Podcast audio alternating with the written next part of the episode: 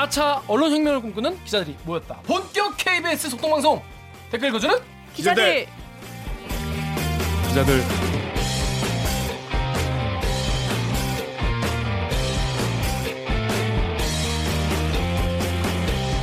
이게 말이 됩니까? 저비용 저퀄리티 사내수공업 방송입니다. KBS 기사의 누리꾼 여러분들이 댓글로 남겨주신 분노, 질책, 응원 모두 다 받아드릴게요. 가짜 뉴스 팩트의 불화살로 널 용서하지 않겠어. 반갑습니다. 저는 프로 댓글러 김기화 기자입니다. 오늘도 방송 보시다가 얘네 그래도 그나마 괜찮다, 재밌다, 들을만하다 하다. 싶으시면은 좋아요, 구독 버튼을 눌러주세요. 자, 기자님들 본인 소개부터 가시죠. 어, 이거 되게 오랜만에 소개하는 것 같아요. 저. 영등포의 평화를 바라는 영등포 요정 강병수입니다. 다음 정 기자.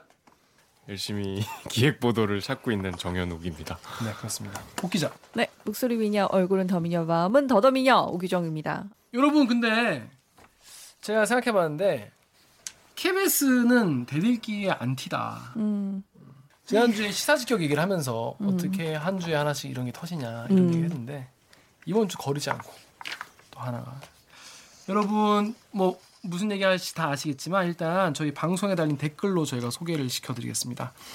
저희 유튜브에 행복은 나에게님께서 델기분들 이번 주에 방송 소재가 또 생겼네요. 독도 헬기 영상 은폐 거짓말 후 단독 보도 대단한 공영방송 아닙니까? 네 그렇습니다. 독도 아, 10월 31일에 있었던 사고죠. 독도 근처에서 발생한 응급 환자를 이송하던 중앙 119 구조본부 소속의 EC225 소방 헬기가 바다로 추락을 했는데 아, 소방 대원 5분 그리고 환자 보호자당 총 7명이 탑승을 하고 있었던 것으로 확인됐죠. 근데 그 사고에 대해서 사고 발생 이틀 뒤인 11월 2일에 KBS 뉴스 9에서 독도 추락 헬기 이륙 영상 확보, 추락 직전 짧은 비행이라는 제목의 단독 보도를 했습니다. 근데 같은 날 오후에 어, 독도 경비대 박모 팀장이라고 밝힌 한 네티즌 댓글이 달렸는데 이 댓글의 내용은 다들 아시죠? 박윤창 팀장이라는 분이 달았는데 당시에 이제 영상을 달라고 했는데 KBS가 주지 않았다. 안 찍었다고 거짓말했다라고 다셨죠. 그렇습니다. 네. 찍지 않았다라고 네. 거짓말을 했다라는 건데 실제로 거짓말이었고. 자 KBS가 이거에 대해서 공식 사과문을 발표를 했어요, 그죠? 네. 어, 뭐 보신 분들도 계실 텐데 네. 먼저 KBS 직원이 개인 휴대폰으로 사고 직전 영상을 촬영한 거는 맞죠. 사실입니다. 예, 네. 맞습니다. 상공에서 진입하는 영상, 그다음에 착륙하는 영상, 이륙하는 영상 이렇게 총 세 클립으로 돼 있는데 이제 마지막 영상이 이륙하는 영상 그게 한 20초 정도. 20초 정도. 음. 네. 그래서 사고 사고 직전에 영상을 찍은 건 맞습니다. 음. 자 그런데 그러면 독도 경비대가 그걸 찍은 걸 봤단 말이에요. 그러면 달라고 했다는 거죠. 그거를 현장에서 여러분 시청자 여러분 다 아시는 게 이게 어, 촬영을 한 사람이 이제 기자가 아니라 이제 관련 직원인 거죠. 이걸 이제 뭐그 네, 독도에 우리 KBS 카메라가 있잖아요. 우리 음, 독도 파노라마? 24시간 찍는. 네. 그거를 이제 보러 온 직원인데 이 직원에게 독도 경비대 영상을 달라고 했는데 거짓말을 했다는 거죠. 없다고 음, 안 찍었다고. 이것도 사실입니다. 그러니까 CCTV로 본 거잖아요. CCTV로 찍고 있는 걸 확인한 독도 경비대가 어 가서 이 찍, 찍은 것 같은데 영상 제공을 좀 해달라고 하니까 안 찍었다고 처음에는 이제 거짓말을 하신 거죠. 음, 네. 그 상황을 조금 환기하면은 그 헬기 추락 지점을 전혀 알 수 없어서 거기에 대한 단서를 찾다가 이제 CCTV에서 촬영하는 장면을 그쵸. 포착하고 그 촬영한 분을 직접 이제 접촉을 한 건데 음. 어, 사실대로 얘기를 하지 않으신 거죠. 근데 왜 사실대로 얘기 안 했는지 저는 잘 이해를 못하겠어요. 그분의 해명은 뭐냐면 자기가 이제 독도에 계속 들어가서 아무튼 일을 하시잖아요. 근데 이제 처음에 그 이제 독도에 들어갔을 때 독도 경비대랑 그 업무 조율 이런 과정에서 독도의 뭐 풍경 이런 걸 찍는 거는 괜찮다. 음. 그런데 어 업무의. 일부나 뭐 이런 업무 과정 이런 것들은 촬영하면 안 된다라는 그런 음. 약속이 돼 있었던 거더라고요. 군사 시설이기 때문에 아니 그러니까 그 헬기 네. 들어오는 것 자체를 촬영하면 안 되는데요. 네. 음, 음, 어, 음. 근데 네. 시설이고 그거를 촬영한 거 어쨌든 일단 첫 번째 그래서 그, 아무튼 이제 본인이 앞으로 거기서 계속 일을 해야 되는데 찍지 말라고 수한 거를. 찍었다는 게 아마도 이, 이 걸리면 음. 밝혀지면 근데 경비대가 달라고 하면 당연히 이제 그러니까 그- 이게 다른 걸로 달라고 하는 것도 아니고 그러니까. 정말 인명 구조랑 관련돼 있어서 달라고 하면 사전에 뭐 약속한 거 그런 게 뭐가 중요하겠습니까? 추후에 문제의. 소지가 있더라도 일단은 제공하는 게 맞죠, 음, 당연히. 당연히. 네. 근데 이거를 또 나중에 또 다 준 것도 아니고 1, 2번 영상만 줬어요. 사과문에는 뭐라 썼냐면 KBS가 낸 사과문입니다. 이 직원은 본인이 찍은 화면 중 20초 가량 되는 일부를 제외하고 곧바로 제공했던 것으로 확인됐습니다 라고 사과문에 써 있어요. 잘못한 걸 먼저 얘기를 하고 거기에 대해서 이제 본인 얘기를 해야 되는 게 우리가 반성문 쓸 때의 기본이잖아요.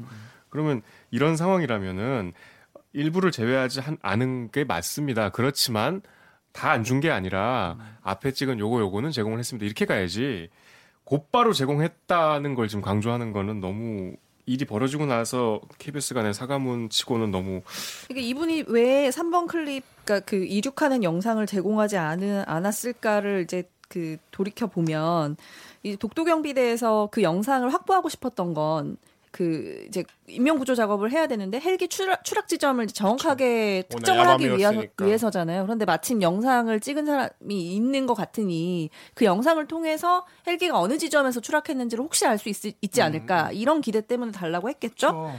그리고 그 목적도 분명히 설명을 했을 거고 네. 근데 어 이 영상을 찍은 사람은 이 어차피 헬기 추락 지점을 알 수는 없고 그러니까 단지 이륙해서 약간 방향을 전환하는 듯한 장면까지만 네. 담겨 있기 때문에 그러니까 본인이 판단을 한 거죠 그거를. 그걸 왜 본인이 판단을 하냔 말이에요. 그러니까 그게 이제 문제인 건데 아무튼 이제 그 3번 클립 영상을 제공하지 않은 이유에 대해서는 이제 그러하다고 답변을 한 거죠. 그러니까요. 네. 그래서 이게 이륙자문까지 찍은 영상이 알려지면 독도경비에 대한 불편해질 것 같아서라고 답을 했다고 하는데 음.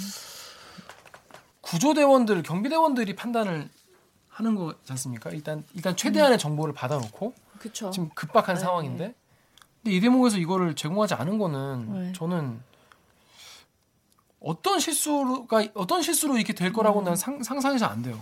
최대한 정보를 우리가 제공을 하고 당연히 제공을 해야죠. 가장 급박한 상황이었으니까. 그러니까 지금 막 수- 목숨이 총각을 다투고 어떻게 유실될지 모르는 상황인데 당연히 보냈어야 된다고 생각하는데 이건 정말 우리가 뭐라고 말씀드릴 수가 없다. 그 다음에 이제 취재 기자가 썼던 SNS 글이 또 문제가 됐어요. 이 관련 댓글 정렬 기자 읽어주세요. 어, 대들기 유튜브의 조전님께서 얻어 걸린 단독이라 자랑한 기자의 기사에는 우리가 어떤 반응을 해드려야 할까요? 생명보다 고작 단독이라는 단어에 방점이 찍힌 기사, 그런 특종과 단독이 기자들에게는 그리 중요합니까? 네.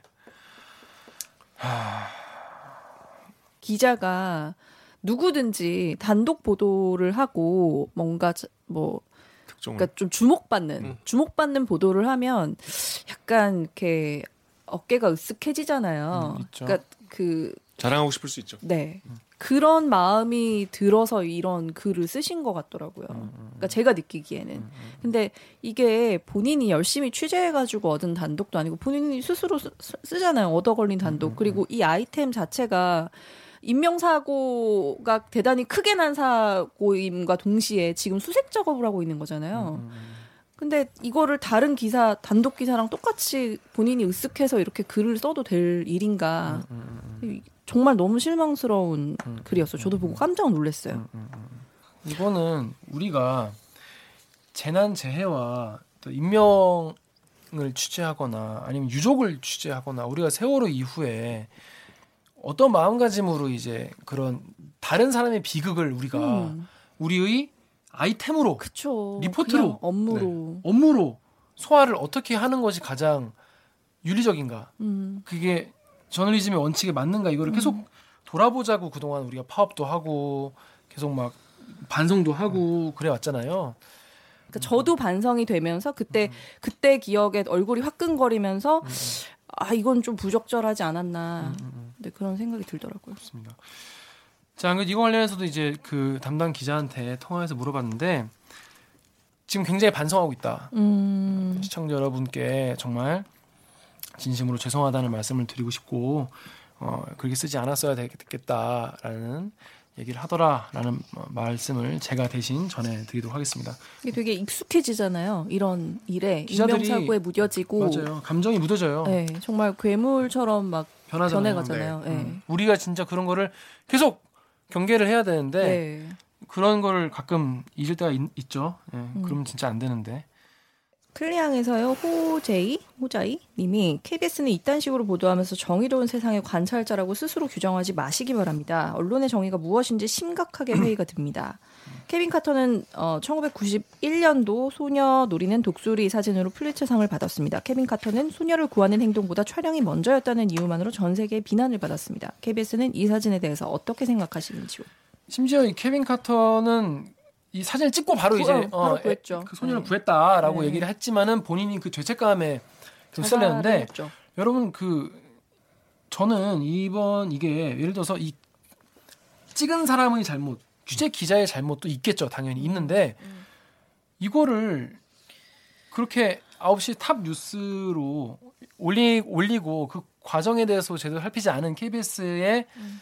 그 당시 결정을 내렸던 간부들의 책임이 훨씬 더 크다라고 음. 생각을 합니다.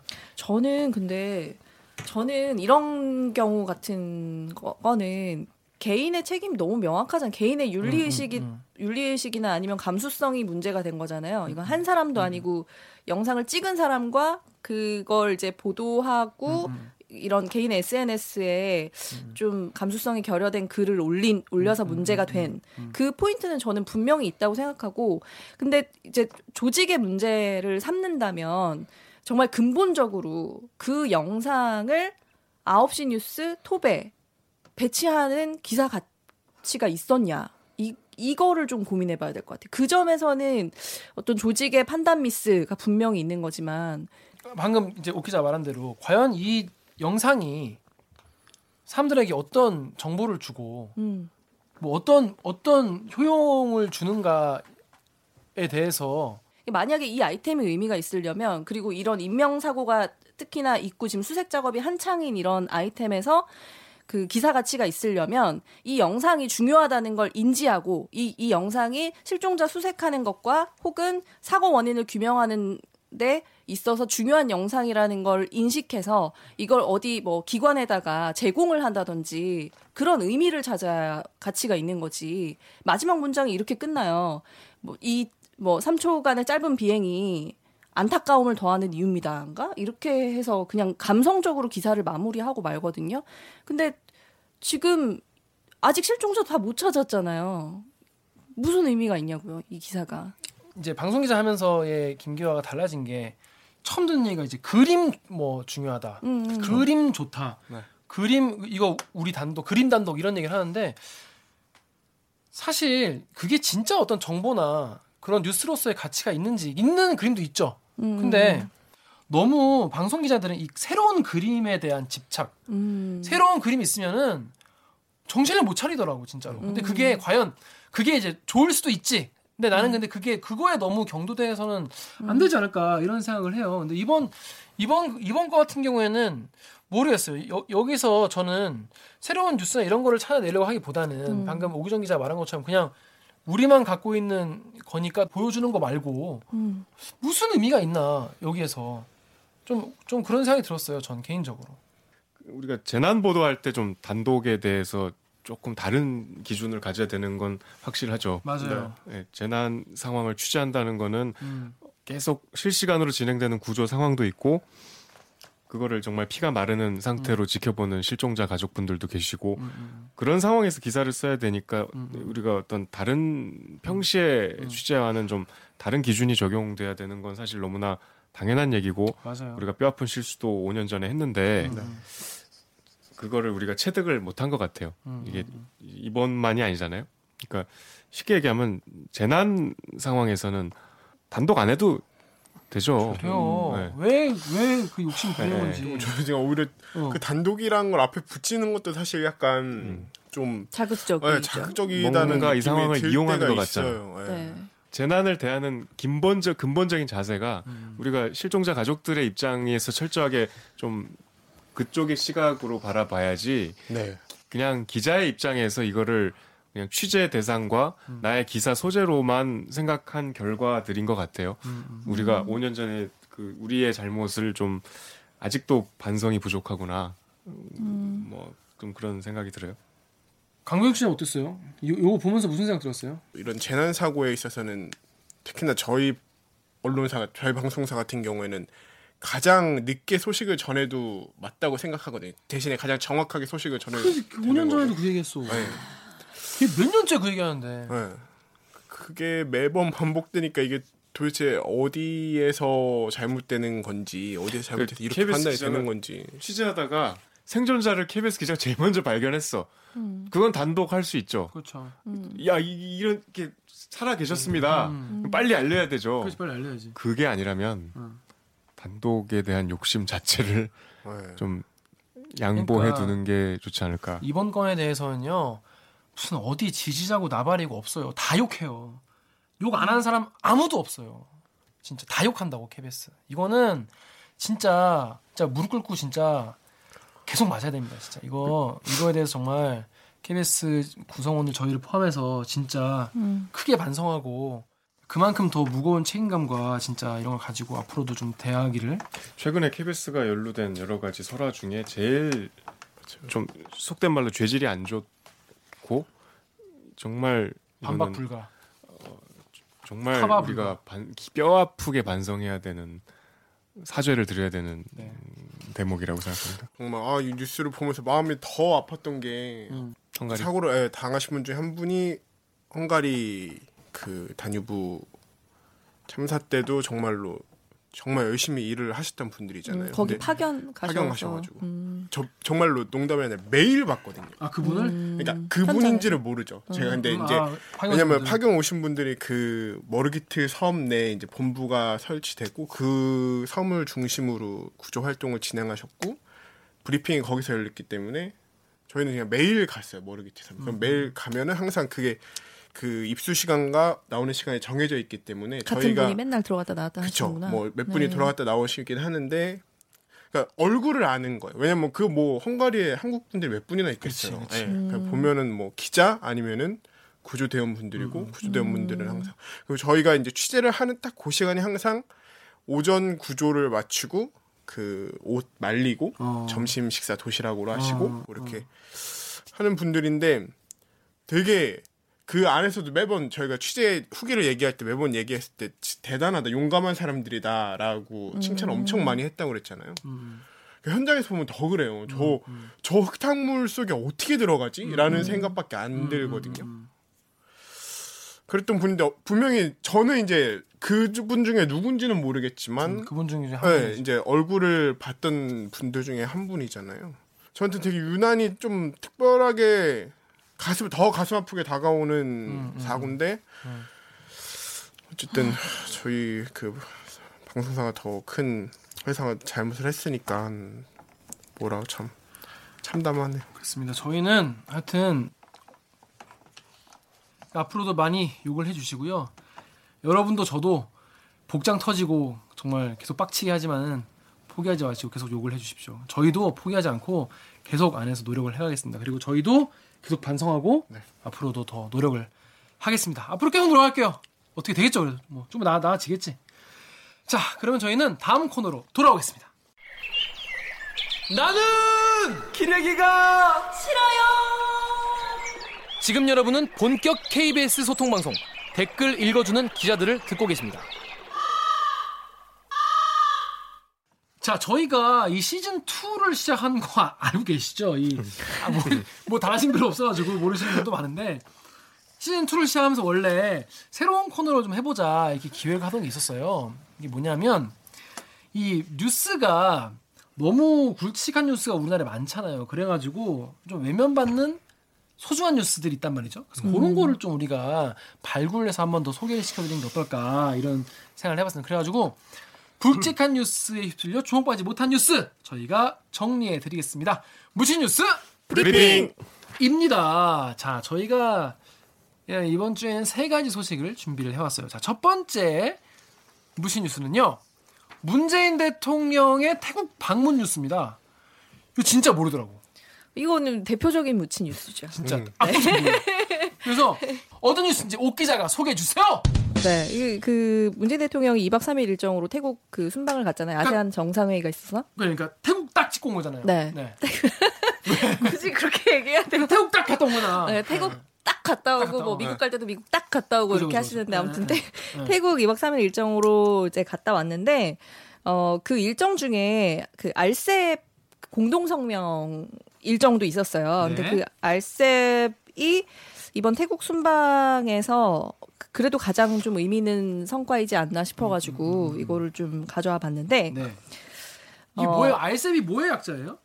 어, 알셉이 아세안 그리고 한중일 호주 뭐 이런 16개 국가가 참여하는 무역 협정이에요. 근데 이 무역 협정 얼마나 크냐면 차, 그이 국가의 인구 수로만 따지면 전 세계 절반이 전 되고요. 세계 절반. 네, 전 세계 절 들어가 있으니까. 네.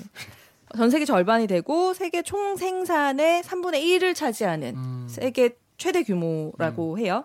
근데 지금 이게 왜 중요하냐면 네. 미국이나 경제 강국들이 자국 우선주의 정책을 지금 펴고 있잖아요. 맞아요. 요즘에 다시 보호무역으로 네, 않습니까? 보호, 보호무역 때문에 저희 같이 수출에 의존하는 나라들은 네. 장기간 침- 수출 침체에 빠질 수밖에 없는 상황이고 우리나라도 마찬가지죠. 그래서 장기간 침체에 빠진 상황에서 알셉이 우리나라 수출에 다시 활력을 좀 불어넣고 음. 수출 기반을 다변화하는 계기가 될 것으로 정부에서는 기대를 하고 있고요. 음.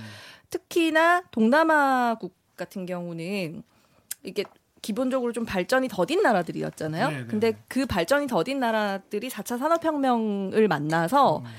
전자상거래라든지 뭐 핀테크 이런 쪽으로는 그 기술 발전이 되게 기하급수적으로 어. 고공성장하고 있는 상황이거든요. 시장도 크잖아요. 네, 그렇죠. 시장도 크니까 그런 시장에서 우리나라가 좀 유리한 그 진출을 좀 할 수 있지 않을까 하는 기대를 기대를 갖게 하고요. 음. 이 알셉은 이- 앞으로 이제 이번에는 공동 성명 을쓴 것에 불과하고, 음, 음. 그러니까 첫 단추를 끼웠다고 봐야죠. 어, 앞으로 협상을 조금 더 진행을 해서 세부 협상 예, 협상을 협상을 진행해서 2020년에 어. 최종 타결이 될 것으로 그러니까 이게- 보이는 겁니다. 그러니까 아시아판 나프타인 네, 거지. 도장 찍으려면 조금 멀었어요. 절차가 많이 네. 남아 있네. 네.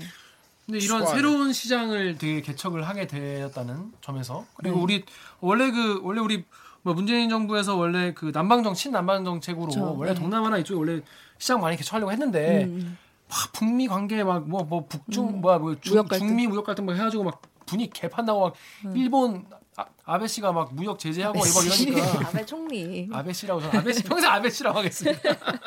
그래서 이런 걸 약간 돌파하고 나중에 물론 이게 뭐 최종 뭐 끝 나는 게 이번 정부에서 안될 수도 있겠죠. 실제적인 효과는 하지만 그런 초석을 다졌다 이런 그래서 중요한 네. 뉴스인데 아 이게 박찬주 전 대장 때문에 묻혔더라고 이 뉴스가. 아 네.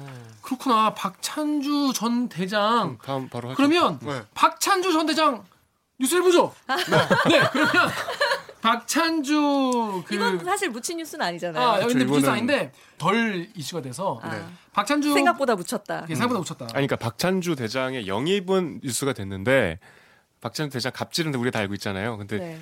사실 그 구체적으로. 사모님의 갑질이 지금도 진행 중이거든요. 기소가 되셔갖고 그 사- 자세한 내용을 우리가 입수해서 단독으로 보도했는데 그거 조금 묻혔죠. 시청 여러분께서 뭐 아, 박찬주 영입에 대해서 사람들이 뭐라 하는데 사실은 그냥 나쁜 게 아니라 요러요러하게 구체적으로 나쁜 사람이었다. 이런 거를 좀 알고 계시면 이제 누구 욕할 때 좋다. 이래서 강병수 기자가 전 육군 대장 박찬주 무부 갑질에 대해서 묻힌 뉴스를 풀어드리겠습니다. 네. 이게 사실 뭐 아까 말씀드린 것처럼 이 뉴스 자체는 꽤 묻힌 뉴스가 아니잖아요. 음. 이제 뭐 인재 영입 과정에서 논란이 불거졌고 본인이 직접 기자회견을 자청했는데 음. 거기서 이제 사람들을 한번 소위 말해서 더 빡치게 했었죠. 속을 뒤집어놨죠. 속을 진짜 삼천교육대 뒤집어 보내야 놨어. 된다. 네, 삼천 군인권센터 소장을 삼천교육대에 보내야 한다 이런. 말도 하고 내가 했던 행동이 전혀 갑질이라고 생각하지 않는다. 그러면서 감당이 한게 뭔 네, 갑질이야. 공간에 있는 감을 따야 한다면 공간병이 따지 누가 따냐 이런 얘기를 아, 이, 하셔서 그리고 이건 사실 어, 감, 감 입장도 들어봐야 됩니다. 정말 게 맞나. 속을 뒤집어 놨어요. 그럼 이게 그럼 도저히 갑질 아, 그럼 진짜 갑질이 아니냐 지금. 확인을 해봐야 되잖아요. 그렇죠, 그렇죠. 그랬더니 이 박찬주 전 대장의 부인, 부인 부인이 한 행동이 이제 저희가 KBS가 간만에 이제 잘한 취재 공소장을 입수해가지고 네. 한번 세부 내역을 좀 살펴봤더니 네. 그 공소장에 나왔던 이 검찰 조사에서 이제 드러난 거죠. 그렇죠. 봤더니 공감병에게 한 행동이 썩은 토마토는 너나 먹으라며 집어던지고 음식이 마음에 들지 않는다면 물 얼굴에 뿌리고 또 다른 공감병에게는 이제 본인의 아들한테 부침개를 챙겨주지 않았다 공감병이 부침개를 부침개를 공감병 얼굴에 집어 던져버리고 뭘 자꾸 얼굴 던지시네? 일단 그냥 손에 어. 잡히는데 던졌나 봐요 어. 얼굴에 던지고 요 발코니에 있던 화초가 냉해를 이제 발코니에 있던 입었어요? 예, 냉해를 입었으니까 그럼 너도 들어오지 마 해가지고 공감병 한 너도 냉해를 동안 입어라. 너도 냉해를 입어라 한 시간 동안 밖에 가둬놓고 그게 자택에서? 벌어진 일인 거죠. 네. 아, 이거는. 가혹행위잖아. 이게 이제 군 검찰 조사 결과에서 이제 드러난 거예요. 그리고 이런 문제가 있었기 때문에 지금 재판으로 넘어가서 이제 재판이 진행 중인 상태고요. 근데 이제 어쨌든 그 박찬주 전 대장은 군 검찰에서 본인이 주장한 대로 무혐의가 나온 건 맞아요. 근데 이제 그 당시 상황을 잘 알고 있던 관리병이 저희 취재진한테 얘기한 거는 부인이 이렇게 행동하는 거를 박찬주 전 대장이 몰랐을 리가 있냐. 음? 그러면서 너무나 당당하게 나는 죄가 없다. 나는 무혐의다. 그리고 오히려 막 뭐 군 기강 체계를 이번 정부가 의도적으로 문란하게 만들고 있는 거다. 이렇게도 주장하고 하는 모습을 보면서 어떻게 저렇게 양심이 없을 수 있냐. 그러니까 뻔뻔하다는 생각밖에 들지 않는다. 이렇게 표현을 했거든요. 뭐 글쎄요. 이런 분들이 과연 국회의원이 되셔가지고 저희의 마음을 대변할 수 있을지는 개인적으로 의문입니다. 근데 뭐 박찬주 대장이 워낙 그 고위 장성이었으니까 네. 이제 그냥 무, 문제 의식을 못 느끼고 그랬다 이제 치, 더라도 저는 이거를 너무 이렇게 당당하게 감나무 얘기 아까 한 거 이런 얘기를 누가 따냐. 뭐. 그러니까 이건 본인이 생각하기엔 아무 문제가, 문제가 하자가 거. 없으니까 그렇게 당당하게 얘기한 거그 아니에요? 삼성교육대 발언에 대해서도 사과할 의향이 네. 없다. 사과하지 본인은 않겠다. 그냥 그 극기 훈련 을 가서 한번 다시 성찰해 봐야 되는 거 아니냐라는 취지에서 얘기한 거지. 그래서 삼성교육대를 극기 훈련과 동일시 하시는 분이시더라고요. 그렇습니다. 박찬 회장은 뭐 이거에 대해서 어차피 그건 다 그들의 주장에 불과하다. 그렇죠. 난- 감나무 나는 감 따라하는 거 말고는 한 적이 없다. 아 근데 감수성이 너무 떨어져요, 진짜. 감나무 감 떨어졌어. 아, 감- 아, 진짜로. 저- 그래서 하여튼 그렇게 주장하고 계시는 것으로 그래서 저희가 이제 그 치- 어떤 어떤 잘못을 했는지를 좀 더 살펴보시면 더 정확히 욕할 수 있다. 는 것처럼. 자, 그 다음 뉴스는 그 산케이와 산케이 신문 아시죠? 그 누구야 네. 구보타 구보타 네, 기자. 네, 네. 산케이 신문과 아베 씨의 내통입니다. 어, 이거 모르겠다. 음, 자 정유혁 기자 소개해 주세요. 이거는 제가 키워드를 꼽으면 핵인싸 산케이의 몰락이라고 생각을 해요. 이게 저희가 지난주에 다뤘던 시사직격에서 네. 이제 구보타 기자가 산케이 신문 기자였잖아요. 네. 그래서 이제 그때 그 프로를 진행했던 임재성 변호사가 해명을 하는 과정에서 그 여러 가지 논란에 대해서 왜 산케이 기자를 하필은 불렀냐 네. 했을 때 산케이는 일본 정부와 오피니언 그룹에 상당한 영향력을 미치고 있는 매체입니다라고 해명을 했는데 이제 여기에 대해 좀 특파원으로서 도쿄 특파원으로서 갑자기 도쿄에서 이걸 네. 보고 음. 그 이런저런 이제 정확한 현지 사정이나 음, 이 맥락을 좀 짚어주는 기사였죠. 그 대단히 시적절하고 우리의 어떤 배경 지식을 넓혀주는 좋은 기사인 것 같아요. 누구 보도죠? 황현택 도쿄 특파원. 저는 사실 이 기사가 이 임재성 변호사의 바- 입장을 반박하는 기사인 줄 알고 읽었는데 음. 어, 그건 아니더라고요. 그러니까 이 상케이 신문이 핵인 싸인 건 맞아요. 그러니까 임재성- 일본 정부 쪽에서 네, 아니면 임재성 변호사의 말이 맞아요. 음. 일본 정부 특히 아베 총리와 가장 가까운 언론사. 음. 그러니까 두 가지 단독 보도를 예로 드는데 6월 30일에 상케이가 단독 보도를 했대요. 일본 정부가 한국에 대한 수출 규제를 단행할 것. 어. 근데 다음 날 일본 정부 그걸 발표했대. 음. 내부 정보까지 끌어올 정도로. 그렇지. 그리고 8월 8일에 일본 정부가 규제 이후 처음으로 반도체 수출 규제 어, 수- 반도체 소재 수출을 허가했다. 일면 머리 기사였는데 경제 산업상이 곧바로 사실이다 발표를. 확인해줬대. 음. 그러니까 누가 불러준 듯 정확한 고급 정보를 계속 단독을 넉달 동안 끊임없이 보도를 했대요. 일본발 고급 정 그러니까 정부발 고, 급 정보가 유독 산케이 신문만. 음. 그래서 이 이유가 뭐냐? 이 그러니까 그러니까 산케이 신문이 아베 정부의 아베 정부로부터 핵심 정보를 자꾸 잘 끌어올 수 빼오는데 있을 만한. 과연 그, 그 이유가 뭘까? 근데 그 핵심 정보도 한국과 관련된 일본 정부예요. 한국과 관련된 일본 정부의 정책. 어떤 정책이나 앞으로 나갈 방향을 산케이가 보도를 잘하더라. 그러니까 반한 감정을 이끌 만한 소스를 산케이만 단독 계속. 보도를 계속 하는 거야. 어. 반한 감정을 이끌어낼 수 있는 소스를 산케이가 보도를 잘하더라. 이런 점층적인 대화로. 주목을 네. 좀. 알고 봤더니 그 이제 요새 유행하는 내통의 진수가 이거라는 거죠. 이 정도 되면 이건 진짜 내통이다. 내통이다. 예. 여기까지는 이 극우적 역사관이 일본 대중에 침투하는 경로로 산케이 신문이 일본 정부에 이용됐고 산케이 신문도 그걸 적극적으로 활용했다. 왜냐하면 단독 보도를 계속 내면은 어. 언론사의 권위가 높아지잖아요. 네. 거기까지는 이제 임재- 임재성 변호사의 말을 뒷받침하는 사례들인데 음. 이제 한 걸음 더 나아가서 그런데 산케이 신문이 지금 그럴 때가 아니다. 어.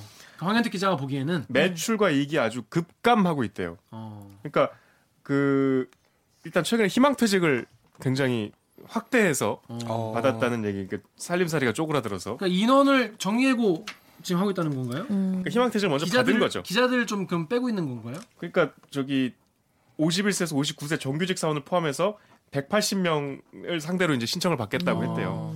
그래서 하여튼 200명이 명함을 반납했다고 기사에 나와요. 그리고 그것뿐이 아니고 시- 채용도 굉장히 어, 뚜렷하게 줄었고 채용 규모도 음. 그다음에 발행 부수도 37% 정도 빠졌다니까 굉장히 많이 빠진 거죠. 그래서 하여튼 전반적으로 잘 신문이 안 팔린다. 아까 그런 고급 정보를 생산함에도 불구하고 음. 매출에는 병일 영향 오히려 더 어, 매출이 떨어지고 있고 신문사 자체의 생존이 지금 위협받고 있다는 얘기를 했고요. 그다음에 이 기사 제목이 검은 셔츠라잖아요. 기사 제목이 검은 셔츠 떠난 산케이잖아요. 네. 이 검은 셔츠 맨 끝에 나오는데 이 검은 셔츠란 분이 그 산케이에서 굉장히 유명한 어, 정치 부장이래요. 어. 정치 부장인 이시바시 후미토 이 산케이 정치 부장이 최근에 회사를 떠나셨대요. 음. 음. 뭐 검은 셔츠만 늘 입고 총리 관저랑 국회의사당에 있는 그 어, 일본 정계를 뜻하는 나카타초 뭐 이런 나카타- 네. 나카타초의 검은 셔츠 이렇게 네. 불리는데 음. 하여튼 그런 별명까지 생길 정도로 그 상계의 상징적인 기자였는데 음. 이분조차도 뭐 퇴직 그 상계를 음. 떠났다. 음. 아베 총리와 가장 가까운 기자로 꼽혔다는데 어. 어, 퇴직을 했다. 어. 음. 이걸만 봐더라도 어, 굉장히 그 상계의 신문 특히 이제 도쿄올림픽에서 그 일본 올림픽 조직위원회가 선정한 공식 파트너에서 네. 전국 5대 가주 중에 상계가 빠졌대요. 어. 음. 그러니까 유일하게 전국 어. 5대 가주 중에서. 아니 근데 뭐 너무 그러니까 매체 위상이 계속 떨어지고 있는 그렇죠. 거네. 아베 정부랑 친한데 왜 그러니까 해줘? 이게 사실 올림픽에서는 국제적인 기업들이 광고를 해야 되는데 아. 상계는 너무 구구잖아요. 네. 중국 같은 데서 상계 신문 좋아하겠어요? 음. 그래서 계속 영향력이 쪼그라들고 있다. 음. 그래서 진보 매체건 보수 매체건 권력을 비판해야 되는 언론이 정부와 결탁했을 때 요꼴이 난다라는 음. 얘기까지 첨언을 했습니다. 그래서 그렇습니다. 어, 산케이 신문을 통해서 언론의 어, 음. 바른 역할에 대해서까지 얘기를 했는데 아무튼 그렇군요. 그러면 일단 산케이 신문을 통해서 일본의 입장을 들어보거나 이런 거는 사실 뭐 적절한 건 아니네요. 그러니까 대표성이 일본의 극우 아베에 음. 국한된 거지 그게 어떤 그렇죠. 일본의 일반 정서와는 거리가 있죠. 아베 씨가 어떻게 생각하는지는 우리가 늘 알겠- 두고 보잖아요. 알겠네요. 네, 알, 늘 네. 알잖아요. 네. 근데 일본의 일반의 정서가 어떤지는 그 구모타 기자가 그러잖아. 무슨 반일이 먼저 생겼으니까 혐한이, 혐한이 생겼다는 동. 거다. 아니 그 전에 식민지배 있으니까 반일이 생긴 거 아니야. 이상한 얘기를 하고 있어요. 음. 그런 얘기 사실 일본 사람들이 다 이렇게 생각한다고 생각하면 안 되지. 근데 이제 저희가 특별히 이 기사를 뽑은 이유는 네. 특파원들이 보통 KBS 특파원들이 음. 그냥 현지에서 일어나는 일, 음. 그다음에 현지 언론에서 보도한 것들에서 크게 벗어나지 않잖아요. 근데 음. 이 기사는 보시면 아시겠지만 최근에 이슈가 됐던 거를 연결을 시켜서 자기가 취재를 해서 일본의 맥락을 몰랐던 거를 현지에서만 알 수 있는 거를 여기 중간에 보면 일본 기자에서 이런 말을 들었다 뭐 이런 자기가 듣고 주변에서부터 취재한 내용들이 나오거든요. 음. 그러니까 특파원이 마땅히 써야 할 만한 기사지만 우리에겐 굉장히 새로운 지금까지 이런 기사는 없었다. 황한지 선배가 들으면 아주 좋아하겠네요. 알겠습니다. 자, 그러면 자, 저희가 그래서 이렇게 세 가지 소식을 전에 들었습니다. 어떻게 어떻게 괜찮은 것 같아? 재밌는데요? 이거 좋은 것 같은데. 좋은 것 같아? 아 근데 제가 아까 우리 회의할 때 얘기했잖아요. 사실 강병수 기사가 묻힌 게 많은데 그러니까요. 그래도 앞으로 잘 해봐. 그러니까요. 우리 요 이거에서 해줄게. 그러니까 여기서도 까였어. 내가 이거 하자 했는데. 그래서 우리 이 구독자 시청자 여러분들도 아 이거 보니까 좀 어, 니네 이거 괜찮은 것 같다. 음. 혹은 야 니네 이거 하지 말고 그냥 하던 거나 해라. 뭐 이건 네. 의견을 좀 많이 담겨주시면 제가 참고해서 앞으로 이 담아주시면. 어, 담아주시면 저희가 이 앞으로 이 무친 뉴스 브리핑을 계속 할지 말지 좀 판단해 좀 더. 아 이거는 안 할 수도 있는 거예요? 파일럿 프로니까요. 구독자의 흥미가 제일 중요하죠. 시청률이 좀 네. 보장이 어, 돼야 되는 구독자분들이 좋아하시면 저희가 하고 야 벨로다 그러면 접고 하겠습니다. 자 그러면은 본 코너도 저희는 이제 기르기 판별기로 돌아오겠습니다.